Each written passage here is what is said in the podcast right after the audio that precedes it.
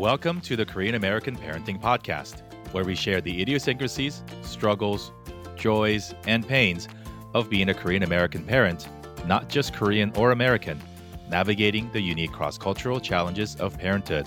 I'm Jerry. And I'm Jang. Join us each week as we chat with fellow parents and parenting experts about topics like academics, health, both physical and mental, and culture and of course, how current events such as COVID has impacted all our lives in numerous ways.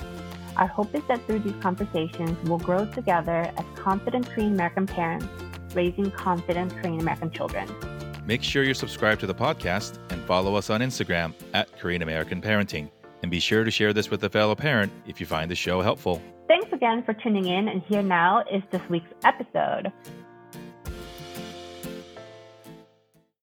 Welcome to the Korean American Parenting Podcast. My name is Jerry. I'm one of your co hosts of the show, and we are joined by my co host, Jang Cho. And today, and on every first Thursday of every month, we're going to bring you a unique and special episode where my co host, uh, Dr. Jang Cho, actually jumps in the guest chair, and I will be asking her questions that we get from you, our listener, and our uh, audience, questions that you want to ask uh, Dr. Cho, who is a child psychiatrist and has great expertise and experience answering and helping parents, children, um, and, and patients all across the spectrum. Things that you might have wondered about your experience as a parent or as a child or both. And so, going to be asking her some questions. Um, we do have some excellent questions that we've already received from our friends and from the community um, if you want to ask a question for the next episode, um, as you're listening to this, we encourage you to check out the website at KoreanAmericanParenting.com or find us across social media, and the links to the question form will be posted there. Um, hey, Jang, welcome to your show. Hi. Hi, thank you for welcoming me to my show. welcome to our show. Welcome to your show. I, am really, really excited to do these episodes because um, I think the real value uh, one of the big key values that our audience is going to get from the Korean American Parenting Podcast is your expertise, your professional experience, and the things that you can share um, about you know about parenting in general. So really excited um, to to ask you these questions today.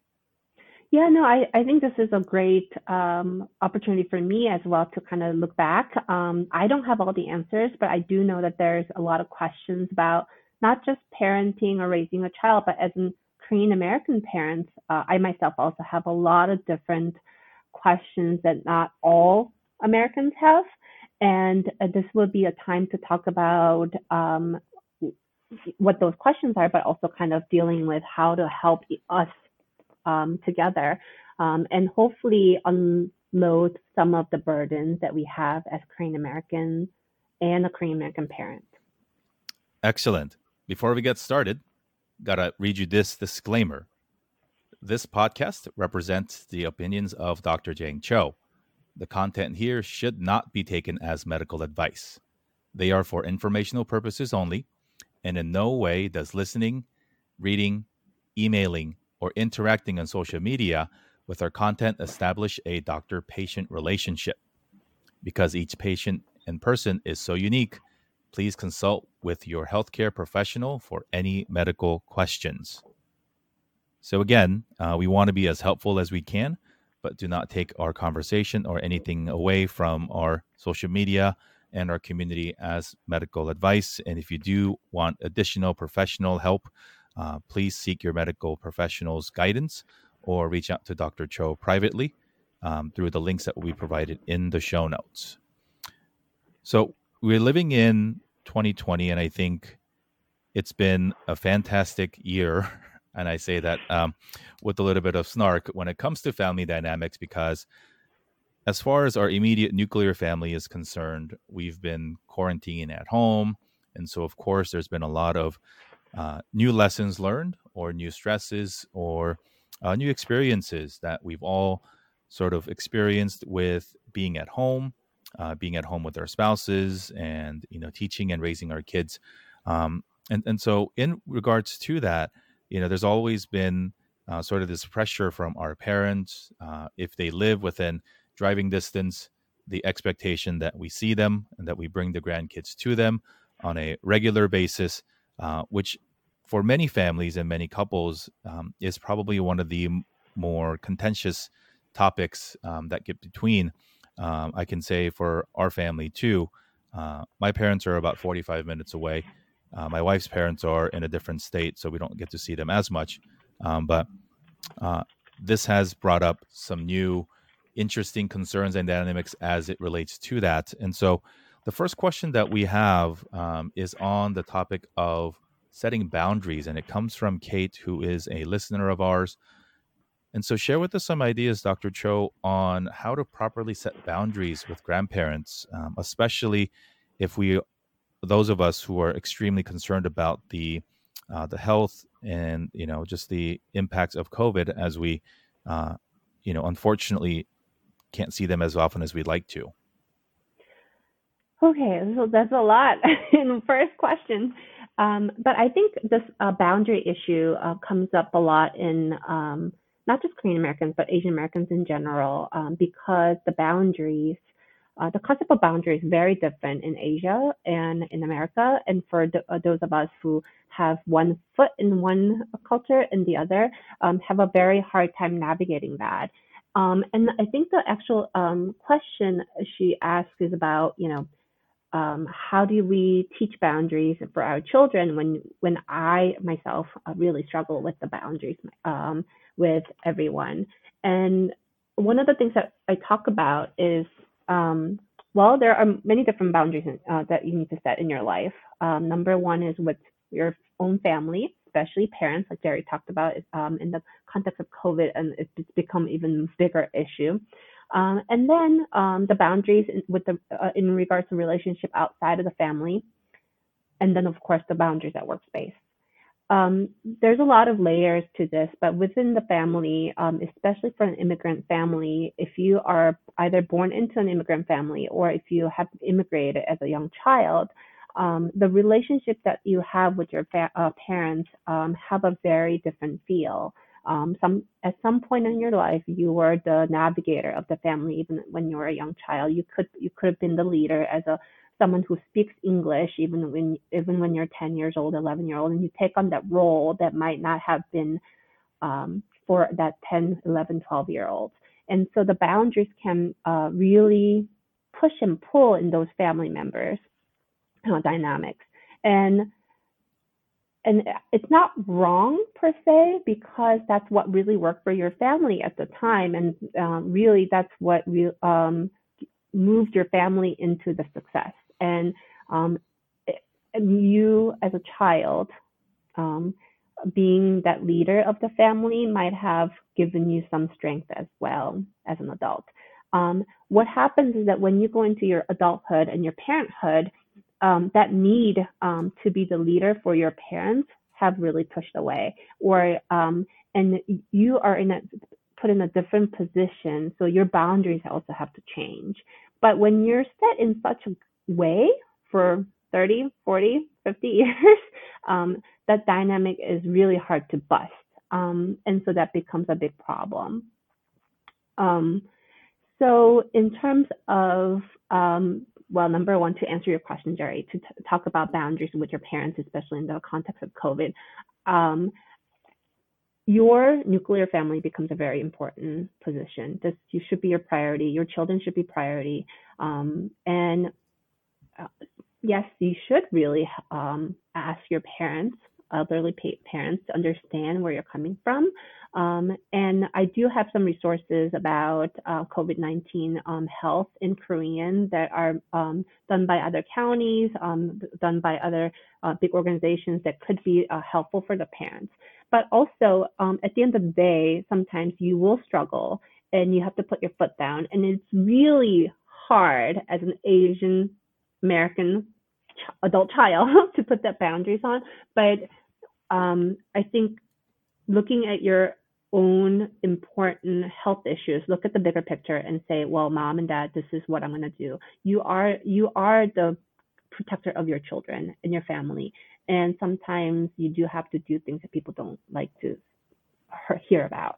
Um, as a doctor, I do sometimes recommend treatments that my patients don't like. Um, but there are ethical reasons that you have to do that. And so that's important. Um, the second portion, I think, is um, teaching about teaching the boundary to children. Um, I think that's that's a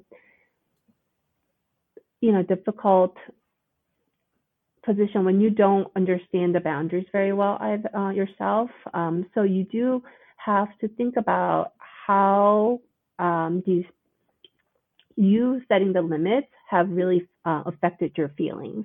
So when you do something for your parents or even for your coworkers, and um, and this I think this really fits into the model minority stereotype as well, because you're supposed to say yes and do all the work and not complain, and you know you're supposed to have the perfect work ethic.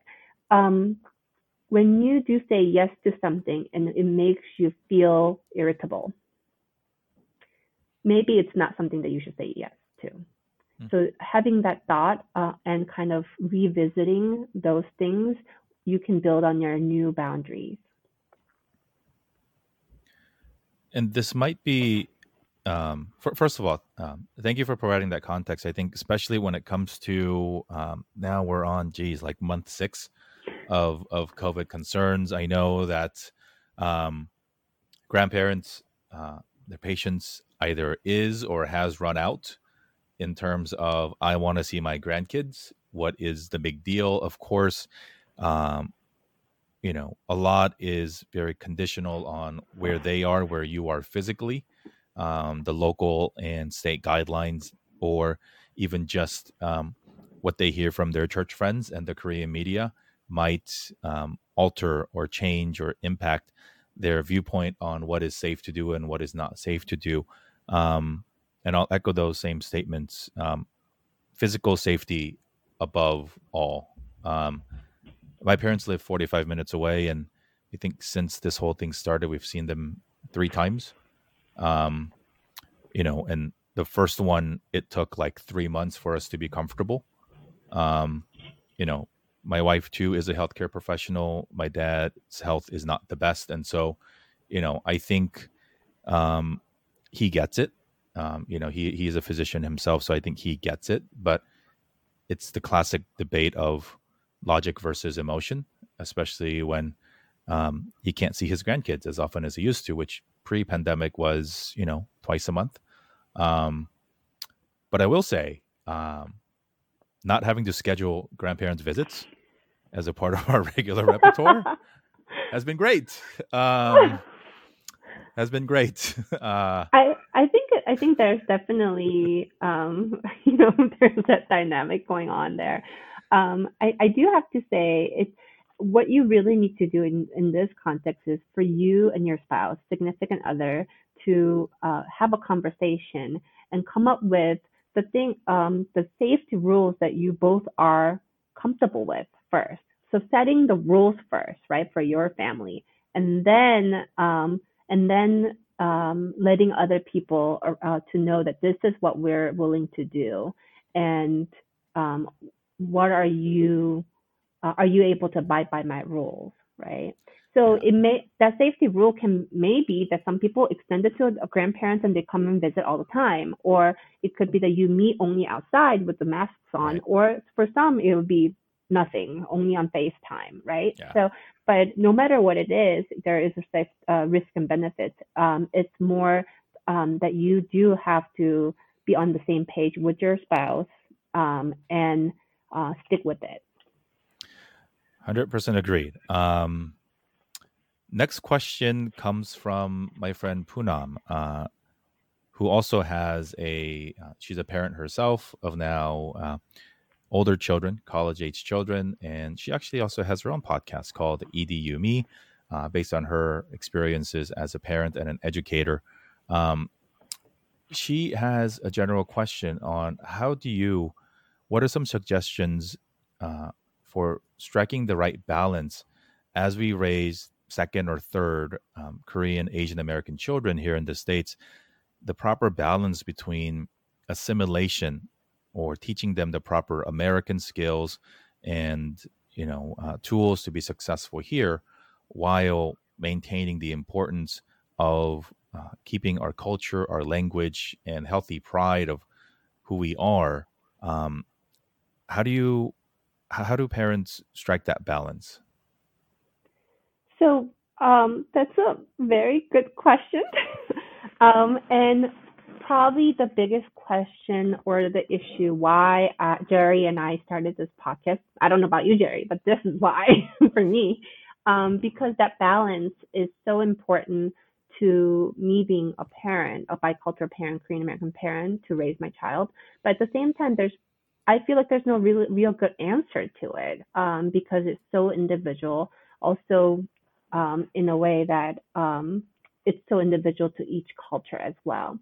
Um, what I know as a child psychiatrist um, uh, who is interested in cultural psychiatry is that um, for kids that are um, descendants of immigrants um, in different cultures, um, they do the best when they grow up with um, internalizing both cultures together. Um, if you are only exposed to one culture or the other, um, then it becomes a split um, entity where they, um, the kids will have a difficult time at some point in their lives, and that translates to um, how well or how successful they are in their lives. So, in order, I, you know, that's a, a pretty uh, intuitive thing in some ways, but how to do that is a very uh, difficult um, homework as a parent. Um, to me, I, um, and that comes down to identity uh, formation in my uh, my head. Um, in terms of identity formation, I don't want my child to think of herself as Korean or American. There is an entity called Korean American, and that is very different from Koreans or just being an American. There is a um, traits and culture that is different um, in Korean American um, that I value, um, that I like to instill in my child so that she grows up being proud of who she is, which is Korean American, not Korean or American. And I think that's one of the reasons that um, to, it, it was so important to me to have this podcast to have an ongoing conversation about what to do about food, what to do about education, what to do about uh, language, what to do about attachment. Um, all of these things um, are part of our culture as Korean Americans, and um, th- that is why we have this session. I agree. Um, I think it's. Uh, I, I think I a lot of us in, in our generation. I'm 37. I was eight, 92 when I moved here. Um, the immigrants and, and folks who came here in the 80s and 90s, I think assimilation was sort of that still goal. Um, healthy outward Asian or Korean American pride wasn't there. It was we are in their country. So how do we raise our kids to make sure that they can be successful in America, right? And so there was still a basis of otherism put on upon ourselves that I think has led to um, a lot of our friends not speaking our native tongue or not having a healthy dose of pride about where we come from. Um, and so we, we see that a lot. Um, and I know that that theme, particular in how do we balance the right cultural and um, you know even food, language, where you raise your kids, um, all this stuff is a common theme that we're going to be um, talking about through probably most of our episodes. And and I know that it is top of mind for most of our guests that we've spoken to already. So um, thanks for laying that foundation. And um, that's something that we're probably always, always going to be talking about here on this show. So, this next question comes from an anonymous uh, listener and a fan of the show. And so, we're going to, um, first of all, thank you for submitting your question. Um, we're going to read the question as you submitted it and do uh, our best to try to help you in the best way possible. So, the question reads uh, my biggest fear is that I am driving my kids, especially my oldest, who is nine, to a road of low self esteem, depression, anxiety, and most of all, during adolescence, suicidal ideations. I think this stems and reflects a lot of my own experiences as a kid, starting around the same age and moving forward, even now as an adult. I can logically think it through and recognize that my harsh and constant criticisms are not healthy. For anyone in the family, I also have a five year old, uh, but I cannot seem to turn it off. I try to tell my kids to say only nice, positive things, but I'm also guilty knowing my words are hypocritical because I can be so caustic with my own words and to my family members, uh, which is only only which is terrible. My thoughts about my kids are really surrounded by this fear and constant worry and guilt about how my kids will turn out. Truly, I struggle with letting go and letting kids be kids versus my Asian upbringing to strive to be outstanding so that the reflection of my parents are not tarnished through my behaviors and actions. Did or do my actions towards my kids creating or my actions towards my kids create are these actions creating a permanent damage to their psyche? And can you share any tips on how to better communicate with them? Uh, please share any books, programs, and thank you. Whoa, right? You know, I read I read this uh, question and um, it really lingered in my head and my heart um, because I because I think she's really asking these questions from pure love for her ch- children and also trying to navigate her own um, pain, right? Um, so, and this is not a question that I, I, I get these questions a lot also in my own practice. Um, so, um, I feel you. um, I think it's it's a, a question that a lot of the Asian parents do um, ponder about and have a really hard time not feeling guilty because there's entity of yourself that want to be nice and um, always be warm to your children, but at the same time, your impulse eh, uh, that you cannot uh, sometimes help uh, can be caustic. Um, so, looking at the question, there are multiple layers to this. Um, I think the the first and utmost, um, the recommendation I would have, advice I would have, is for this mom is to um, give herself a little bit of slack.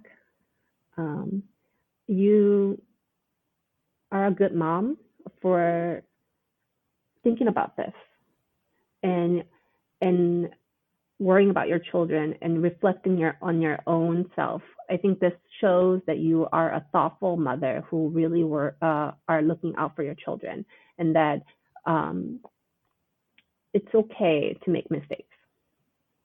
Um, I think that's the number one thing that I would like to say. The number two is um, to answer her last question about if her actions towards her kids are creating a permanent damage. Uh, short answer is no. Kids are resilient beings. Um, and I think there are ways to um, help, help you mitigate those caustic moments, but it's going to take some time. And it's okay be, because the underlying underlying message you're giving them is that you do love them. I think the mo- most important thing in this scenario is for your, your children to know that you do love them unconditionally. And I think that is the message that a lot of the Asian parent, Asian American parents, um, our generation really struggled with with our own ch- parents because the way that our parents conveyed their love was not very direct, right? They don't ever say "I love you." They don't ever say, "Well, I love you no matter what." Um, I think that those are very American concepts um, that our parents never really got their concept of unconditional love was I will bring you this nine dish dinner for you, right? Um, but never really verbalizing their love for you. And so that's number one. I think um, your children um, have have to hear from you that that you love them. And i think that's really important. Number two is that when you do have these moments where you do end up yelling or you do end up saying things that might have been hurtful for your children um, it's okay to apologize. When you come down and you you tell your nine year old five year old i am sorry that i made a mistake i think that's actually a really important part of being a parent to let the kids know that people do make mistakes and this is how you react after uh, you make a mistake. Apologizing and um, asking for uh, forgiveness i think is a part of parenting that sometimes we don't we didn't have. Um, and so modeling that i think for your children is going to be more important. Um, there are two other things that I like to kind of talk about in here. Number one is when um, one of the things that I think would be very helpful for this mom is to um, I, it could be just self-reflecting or even therapy for herself um, to kind of find her inner child, right? That inner child that she has in her that has been hurt through her um, childhood and go back and look at what well what's really made her have this much of pain. You know she talks about feeling um, low self-esteem anxiety and depression even when she was younger. All of those things um, need to be looked at and kind of i think part of it is for her to heal herself right? Um, I am a true believer in happy mom makes happy children. Um, and so part of being a parent, a good parent, is to take care of yourself, right? Um, and I would love to have her invest more time and effort for herself to heal. Um, and that will be the best gift you will give to your children. Um, and then lastly, I know it's it's getting long, but lastly, I also she you know she asked for the resources for um, how to um, help her and her children. There are a couple of the uh, we can start with books. Um, there are a couple of, uh, of the resource books that I find very very very helpful um, in terms of uh, raising children, um, uh, how to discipline children. Um, number one is so it depends on the child's age. Um, but number one that I would recommend, uh, there is a series of books called How to Talk to Kids.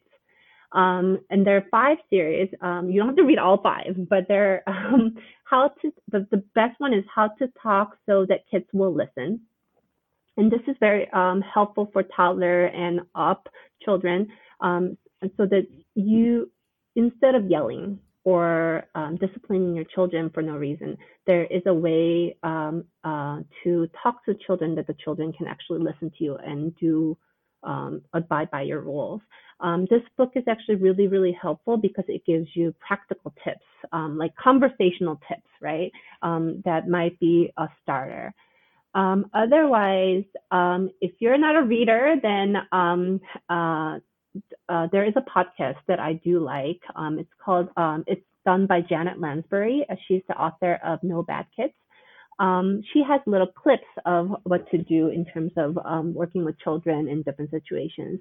Now, um, I love her method. It doesn't always apply to Asian American parents, and sometimes, um, but I think there are uh, times where you can um, take a look and see what could be more gentler ways to discipline um, your children, um, and so that you can revert back. You don't have to revert back to what you've been exposed as a child. Um, I have so many books um, that could be helpful. is uh, maybe we could try to uh, put it on our website or some resource uh, resource list on that. We're gonna try to because um, yeah, there's I think there's a lot of great um, books and podcasts and article recommendations that we'll be sharing throughout. So mm-hmm. um, we will figure out the best way to organize it. Um, as far as books, um, we'll put together a link uh, by the time this episode goes in the comments where Um, we'll curate a list of books that we recommend and um, provide you a link uh, to get those books at, at a place um, that actually can also help support the production of this show. So um, look out for that. You know, when I was reading uh, this listener's question, the thing that really got to me was this phrase, which was, um, "How do I, I?" I struggle with letting go and letting kids be kids, um, versus my Asian upbringing to strive to be outstanding, so that the reflection of my parents are not tarnished, and that expectation that this parent feels that she can't let kids be kids because she's worried that it's going to bring shame upon the grandparents is wow you know? It's it's um it's easy to say you know don't or you know like but it's hard because we've all lived through it right and mm-hmm. um the the anchoring of behaviors and successes and outward stuff that's tied to you know shame and pride and joy within our families is is um, something that at least you know personally I think that we need to move away from. Um, but uh, yeah, I think I think that per, you know uh, perfectionism um, and uh, not shaming your family uh, expectations. Um, there's a strength to that because it really pro- um, promotes you know working towards a goal and make um, and that's what really uh, pushed Korean Americans to do well as an immigrant. Right. Um, but in a way, it really um, gave a lot of children pain, right? Um, I think the underlying theme, theme is that we um, reward our children for their accomplishments instead of um, loving them. Well, we do love them, but um, not showing them that we do love them for who they are. And I, that um, that I would call it a little bit of trauma, um, has kind of carried on through most um, people. And then once they are parents, that gets amplified um, unknowingly. And so, how, in order to kind of undo that, I think, well, number one, um, you have to think about what you really want your want for your child, right? Um, I I, I repeat this all the time, but a lot of the parents that come to see me because of their children, at the end of it all, um, when we peel all the layers back, um, all they want for their children, whether they're Asian American, whether they're Korean American, whether they're just American, white American, um, they want their child to be healthy, happy, and lastly, productive part of the society.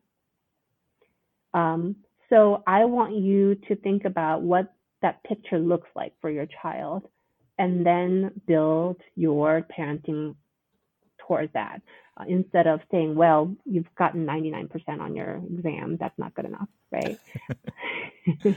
um, yeah, it's a, it's a, it's a um, difficult work for most parents, I think it's hard sometimes for us um, as as the middle, right? Because a lot of us are parents, and obviously we're kids ourselves, um, to empathize with our own parents about what their intentions are and and how how they think about the world and what world they grew up in that informs their viewpoint. Because um, we skipped or we we flopped decades and continents and mm-hmm. cultures, mm-hmm. and so um, it's not bad. Nobody nobody wants their kids to be uh, bad or unsuccessful or miserable. Um, but I do think that conversations like this help bridge um, understanding between the two. Um, hell, maybe we'll have like a you know a tiger grandma on one of these shows and um, get get to the bottom of it. um, that'll be a fun one. Uh, so our, our next question on, on the topic of empathy. Um, comes from Esther, and we want to thank Esther for uh, providing us this question. Um, how do you truly empathize with our children when you grew up getting no empathy or sympathy from your own parents? Uh, for example, uh, mom, I fell and hurt my ankle, and mom says, It's okay, you'll live. Halmoni and I survived the Korean War, Japanese occupation, and starvation. I That's right. they, well, technically true, and and thank you to our our, our, parents and our grandparents for living through that. Um, uh, as Esther continues, uh, I find myself trivializing my child's constant declarations of small and physical ailments because I don't feel that they're a big deal. However, at the end of the day, I realized she really needed my true empathy and attention. I don't know. I know this is important. I just don't know how to break the cycle. Mm-hmm. So I think a lot of the questions that we get today um, are same themes, um, just asked in a different question uh, question way. Um, empathy is not something that we grew up with.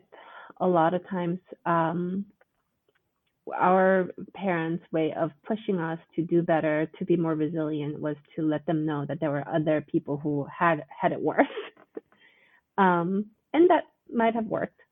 But for little children, I think um, the fact that you're look you're actually recognizing that the kiddo needed um, you to give her a you know hug or just validating her feelings.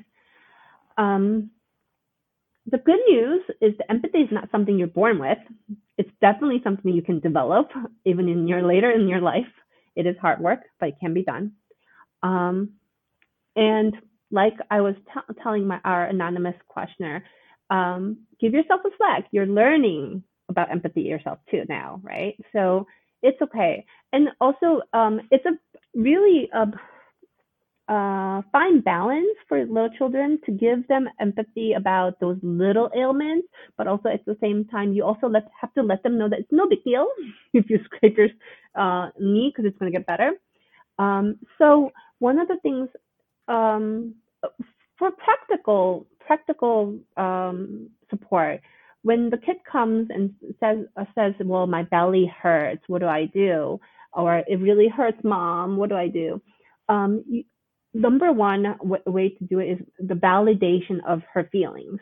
So you don't have to feel her pain, stomach pain, but you can say, "Oh wow, yeah, the belly ache must be really hard for you," or something along those lines that tells you tells the child that you are hearing her, right?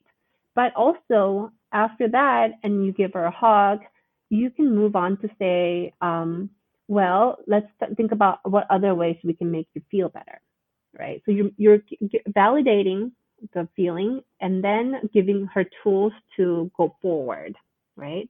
Um, I think the worst when when you know mom says, well, it's okay, you'll live. Halmoni and I survived Korean War. It's actually um, pivoting the conversation to somebody else, right? To halmoni and how hard the halmoni ha- had it.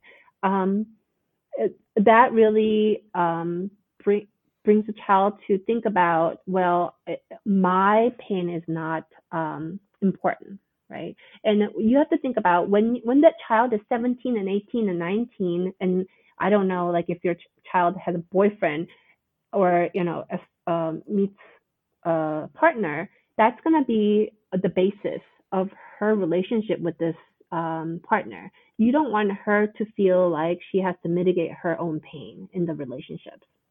Um, and so, you, as a parent, you are the basis of um, her learning how to navigate the world.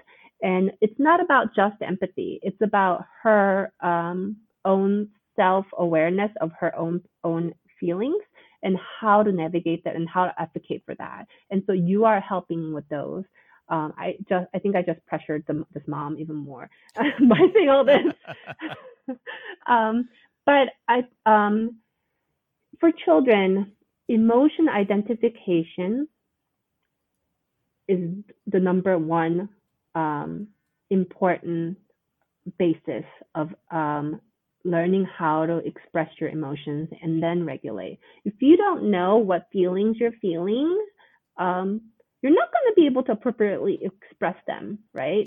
So, in order for your child to um, be able to be socially um, successful in life and learn empathy, she has to learn about her own feelings first. Um, if you don't have empathy for yourself, you're not going to be able to have empathy for others. So your job is not to teach the empathy for your child. It's your job is for your child to help your child to learn about her own feelings and now how to navigate those feelings herself.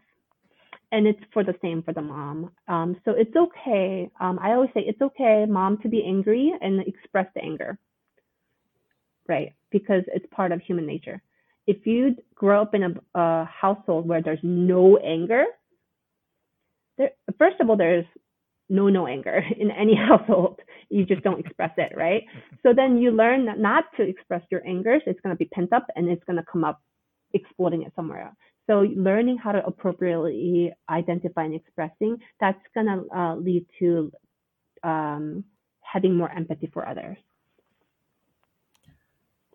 Thanks for that. I think it's uh, one of the most difficult things that we continuously and continually um, tackle as parents um because we uh koreans went from like this uh person's mother consistently reminds her we lit in in two generations or three generations um we went from japanese occupation to war to poverty to massive economic success and then immigration right there's no time to process any of that, right? There's no playbook for that. We might actually mm-hmm. be, if if you count all those things within a 70 year time span, mm-hmm. we actually might be the first group of people who went from that amount of oppression and like bad things in the world to where we are now. And so, right, survival was literally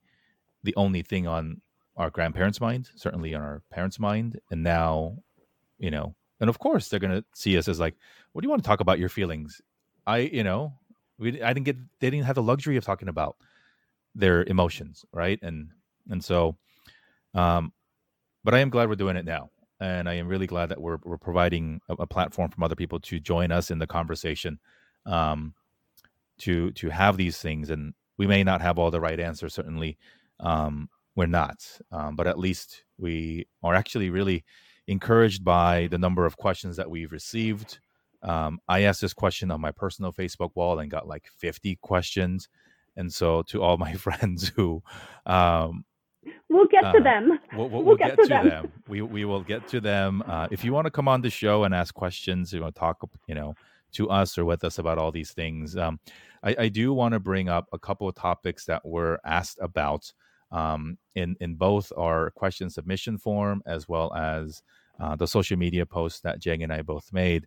Um, that we will not be going into depth today, um, but just wanted to give you a heads up that uh, we will be addressing these in upcoming episodes um, with with more time and with more context. So um, one is about uh, parents who are transracial and transnational Korean adoptees. So there's been a lot of questions and desires for conversation of how do I teach my kids a culture I didn't actually have growing up? What are some resources? Um, and so we know that that is a very, very important topic um, of our show, of our community. Um, unfortunately, that is often uh, overlooked. And so we'll be covering that quite a bit. Um, and tangentially, we will also be covering a lot of conversations and questions from you about raising multicultural kids within our own communities. So, if you are in a, a multicultural relationship or you have adopted children yourself, or perhaps you're not Korean, but you're listening to us because your partner is, or you've adopted Korean children yourself and you just want to build community with and learn from other folks. Um, as we said at the top of the show and in our intro, um, the way that we define Korean American parents isn't ethnically Korean, nationally American, and parent. That is not the way we would describe us or our uh, our desire here. Um, so we welcome any and all suggestions for uh, for conversation. Um, if you have any questions, find the link to ask uh, Dr. Cho questions for next month's episode, which will be on the first uh, when or first Thursday rather, first week of October. Uh, we do again want to thank everybody who did ask their questions and made time to uh, engage with us, um, even before we technically launched the podcast, which is really, really exciting and really promising for us. Um, and so, again, more topics. Um, and I know all of our, I think all of our questions today were asked by mom. So, um, dads, we got we got to step up and join the conversation. Um, you know, my my friend, fellow dad, um, asks asked about doulas and postpartum traditions within Korean culture. There were a few questions uh, related to that. Um, a question from my friend Randy about how do you uncover and deal with uh, intergenerational trauma, which I think with a little bit of today, but we can always talk more about. Um, Big Brother Teddy asked, "How do you deal with sky castle sky castle pressure?" Um, and again, I think we covered a little bit of that today, but we'll be going into that uh, far more. Um, and so I want to thank everybody for asking their questions. Um, this is going to take all of us and all of us uh, engaging in these conversations, uh, normalizing the things that we were not raised with, and to instill that concept of normalization and happiness and acceptance with our own children.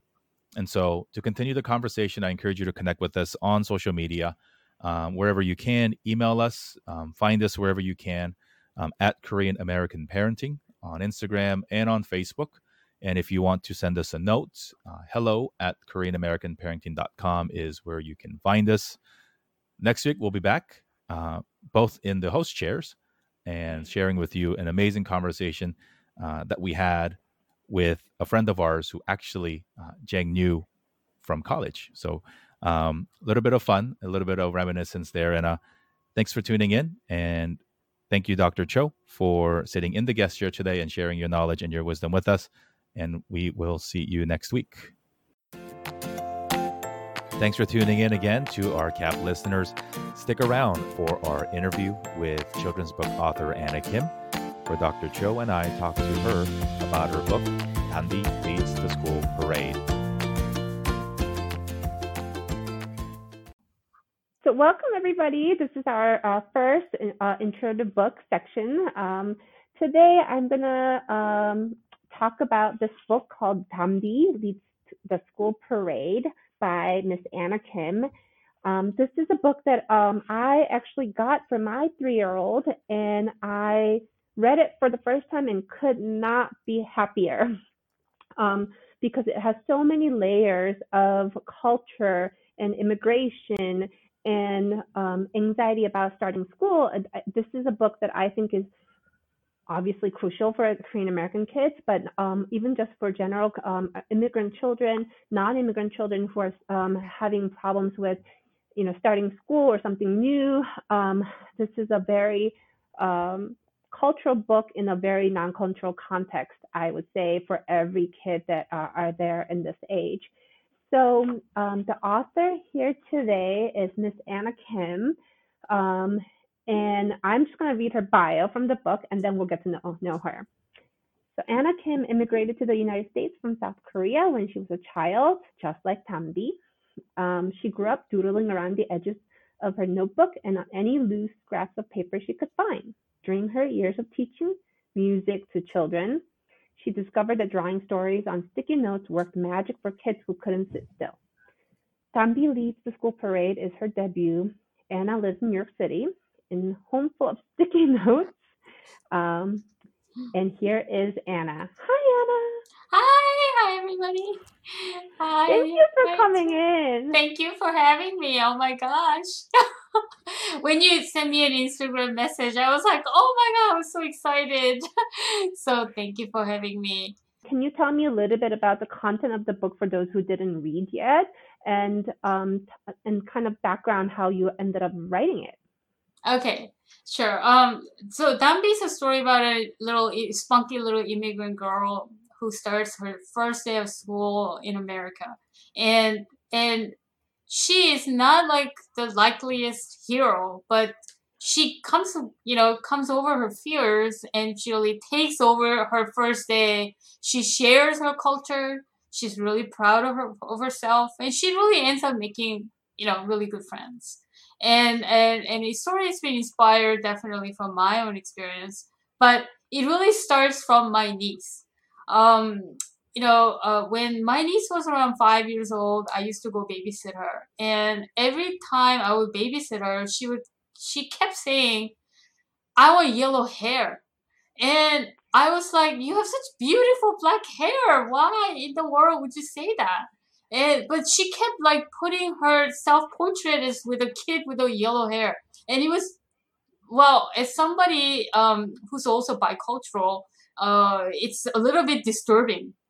But then you know I also kind of kind of can relate because I grew up Korean American, and and after being like here for 30 years, I mean my mom was a you know elementary school teacher who taught first grade and towards the end of my uh, primary school, I came here. And so then I could see myself why she would say that. So then I went around all over the place to look for books that would empower her or give her a little more positivity. But one of those situations where I couldn't really find books that I felt was positive, fun, and and and didn't like put one against the other kind of books.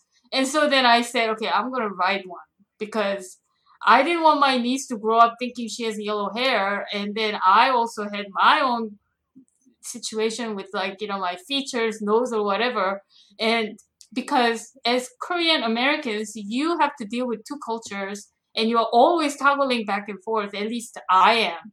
I go home. I live in Korea. I go outside. I'm I'm in America.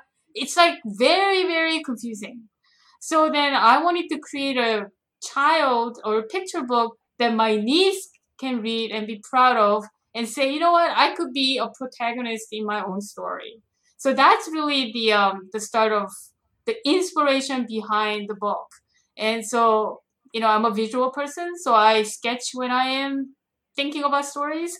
And then I was sketching millions of little sketches, and I came across this three quarter inch drawing that became the Danbi that you see today. and I drew like hundreds of Danbi. And then I realized, you know, this little girl can say so many things because instead of now one child assimilating into a group, and then at the beginning, this whole group is so mean. Um, mm-hmm. I wanted to have a story about a community where they're coming together. And so Danbi changes by meeting her new friends, and this whole group changes by meeting Danbi.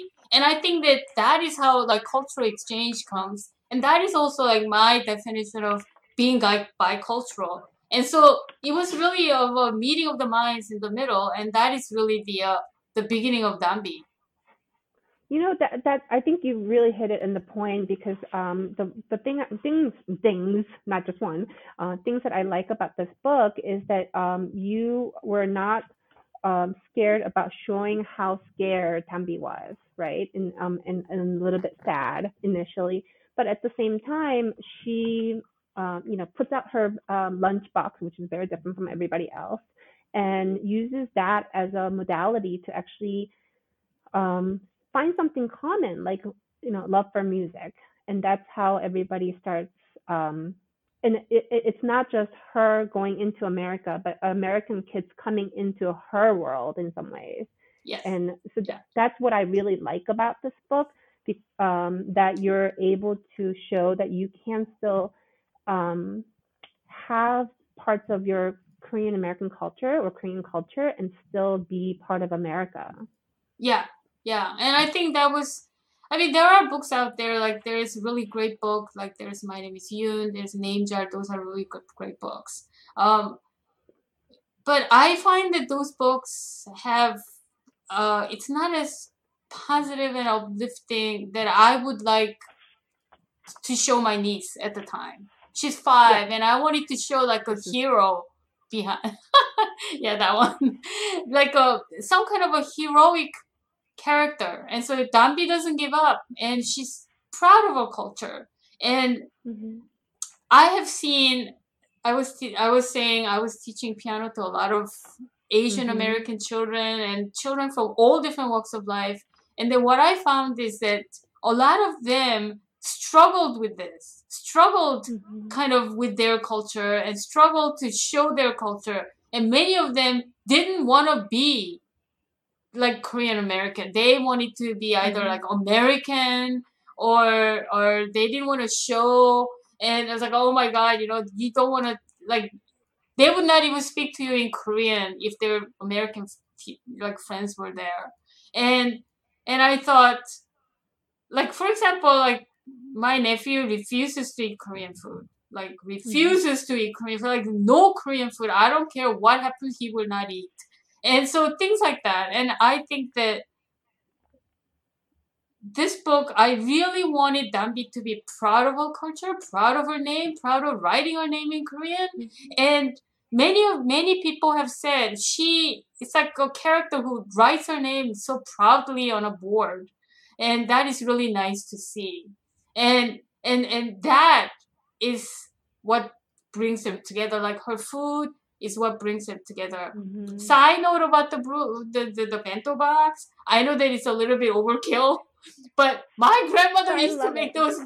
My grandmother used to make those lunch boxes where you would open it, and it was like work of art. So that was inspired from my grandmother's lunchbox. I had I had a side a question about that. So what actually is in the bento box? I know that you talked about the rainbows and um, half moon rice and um, this is the, the um, lunch box that she has. Everybody else has um, milk and and sandwiches. But what are these things that you're uh, actually portraying? So my grandmother used to make those like finger foods, finger foods, Oh. and then she would like she would make each and every one wrapped in all different colors so that we can just eat, pick and eat them. Um, Oh, I should've remember, like- different grandmother. I know she was like an amazing chef. So, but it's also like uh, inspired by my uh, sister-in-law uh, who used to live in Japan, and Mm. her lunchbox every single day had to look like that, and and every single lunchbox has a story of where they come from, and and Mhm. she had to put a little character and then put a little story together, and I think that is really what's behind it. There is definitely a songpyeon there. There's like a thing of the kimbap, Oh. and, and then there is like a rainbow. Like I remember, she my grandmother used to wrap something so that it has all different colors in it.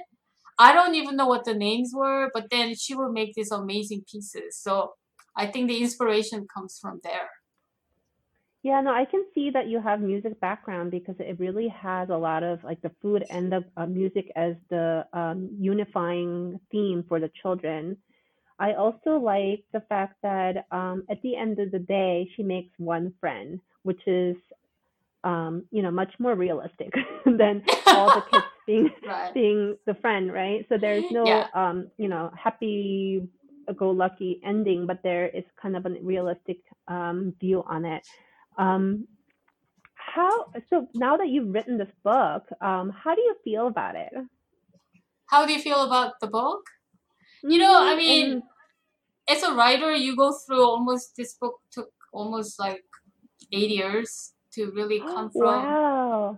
yeah from the uh, inception to the publication so it took a very Mhm. very long time so you know when you're looking at a work of art that you've done you you for me anyway i go and say oh these are the things i could have done better there's always that but i think that the Mhm. danbi the character i think that she does really portray the kind of character that i wish my niece had and i wish that i Mhm. had and i think a lot of korean american children would proudly say, you know, I can be a protagonist of my own life. You know, Mhm. like I don't need to go and have like these other um, sad stories. I can also have a positive story, and I can also be embracing my culture and be proud of it. And I think to me that is the takeaway behind you know behind this this uh, this book. Yeah, no, I think this is definitely a kind of book that my three-year-old um, um, is able to empathize with. Um, I think she has the same um, um, issues with your niece. She uh, likes every princesses to have blonde hair. Oh live in a very rural god! area. hmm Oh And- wow! Yeah, and when last year she said her her skin is white, and I got really, really um, scared. so I started buying all these books. Um, but also I, I realized that she thinks my skin is pink. So you know, she was two years old. Uh, but she's right actually. When you're when you're painting, it's actually shocking how much pink goes in to the skin tone. hmm Yeah. Yeah. Uh-uh. And I think I think you did a fantastic job. Um, Oh, I, thank I you. I have two kids of my own, and uh, when we just had our son, uh, one of the things that he got gifted was this uh, toy set with the little people, the little you know plastic things, and it was a, a a farm set. You know, we bought it for the animals, but then the farmer was a blonde thing, right? Because blonde thing. yeah, blonde boy person, blonde farmer, and uh, half joking, not half jokingly, ten percent jokingly, ninety percent serious. I told my wife, "Yo, I want to sharpie this guy's hair black," and she goes, "You're crazy." And I said, "No, I don't want him to even subconsciously think that even with toys, that blonde kids even are the guys that owns that right? Like because they don't know what they're seeing right? And so um you know thank you for writing this book because i think it's you and countless other people that are a part of the movement in your own way right? And and although i don't think every author writes it for the same exact reasons you did the entire pie of like putting books into the universe that like can help raise healthy children. And and I think you know for for Jang and myself too like we grew up as little children in Korea. So like this representation thing is very different for us cuz we had books with you know Korean kids. We saw TV with Korean kids. But we also realize that here there's not enough of those English resources that are cool they're popular enough to you know to gift to even you know like I started buying uh, kids with Asian protagonists as birthday presents for my kids' friends Yeah. because whether they're Asian or not, That's right? a Like good idea. It's a Un- good Uncle idea. Jerry's gonna yeah, put yeah, that yeah. book in your book on your shelf, right? Because More Yeah. Danbi Right? books for all the kids. yeah, more more Danbi books. Um, I've I've I've purchased extra copies of uh, Turtle Ship and of uh, the Paper Kingdom, which our friend Helena has written. Like we do that because it's just also not about our kids looking at Korean kids books, right? Like we need you know kids that are black and brown and um, Native Yeah. American. Like we Yeah. need all that. So um, yeah, yeah. yeah, really really why- cool. Yeah. I think that's why this book is actually really great because it doesn't um, just specifically um, targets the Korean American kids. I think this has a universal theme of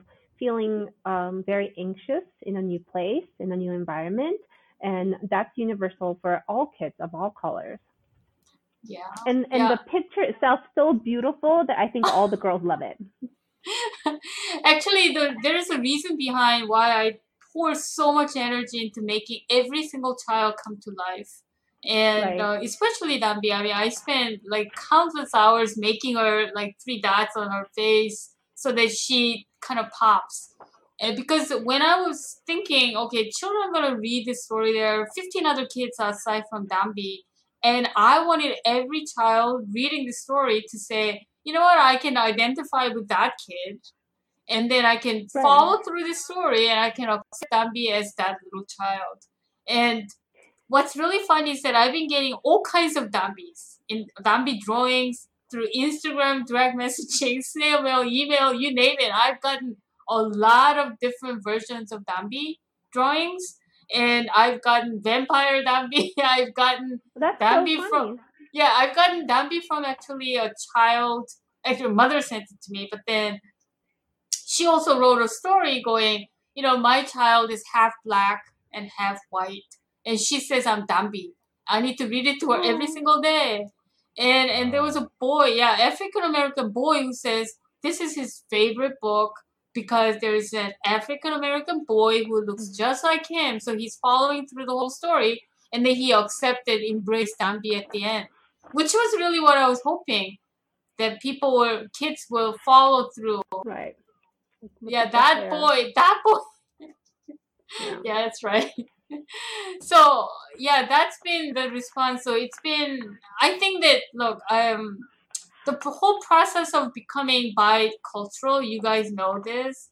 It's it's it's a very very confusion confusing and and I, I don't know that there is one way. And yet there is, everybody comes to a same place saying, you know what, I embrace my culture. And I also embrace this American culture. And it's one of those things that you kind of toggle between all the time. And then you say, I, I feel, I feel comfortable in both places. I understand both cultures. And I think that is a very, very confusing and difficult, especially for children who are growing up here nowadays. I, I find like my niece, I, I don't, I, I think that anything to help them to define who they are, understand who they are, embrace their culture it's going to get them to get to that confident, empowering place faster. Well, thank you for all the love for your niece and nephew because we are the beneficiary of that love, I think. thank you. um, okay, so for the um, to, for closing, I have a one last question. Any parting words uh, to Korean American parents who might be reading this book to their children? Um, you know, there is a global economy. Korean American children could be the next protagonist of this global economy and global world. And I want them to really feel empowered and feel strong and be their protagonist. And I think that we can get there and then we have gotten there. And and I think that you know we can foster that sense of confidence and and um, yeah, sense of empowerment. Great. Thank you.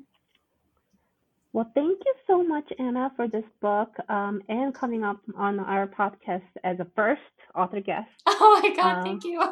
and I did hear from you that there's more series of Danbi coming in soon, hopefully. Yeah, there's um, a second one. is a little bit more about her struggle with the um, cultural identity. So this one is really about the first day of school and how she is assimilating, and then how other kids are kind of, kind of forming this group.